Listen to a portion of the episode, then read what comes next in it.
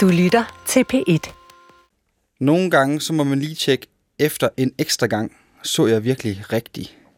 Det er sgu da den yderst sympatiske højskolelærer Christian Hjortkær, der står sammen med selveste Jordan Peterson.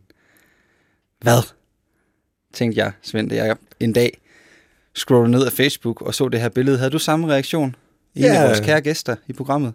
Nogenlunde. Jeg kender Christian Hjortkær og har stor respekt øh, for ham. Han er højskolelærer, han har skrevet en Ph.D., som jeg har læst og bedømt, og jeg synes, der er virkelig tyngde i den mand, og øh, det synes jeg ikke på samme måde, der er, eller var, da jeg så øh, Christian Hjortkærs opslag i Jordan Peterson, som han jo stod ved siden af på øh, billedet der, som du siger.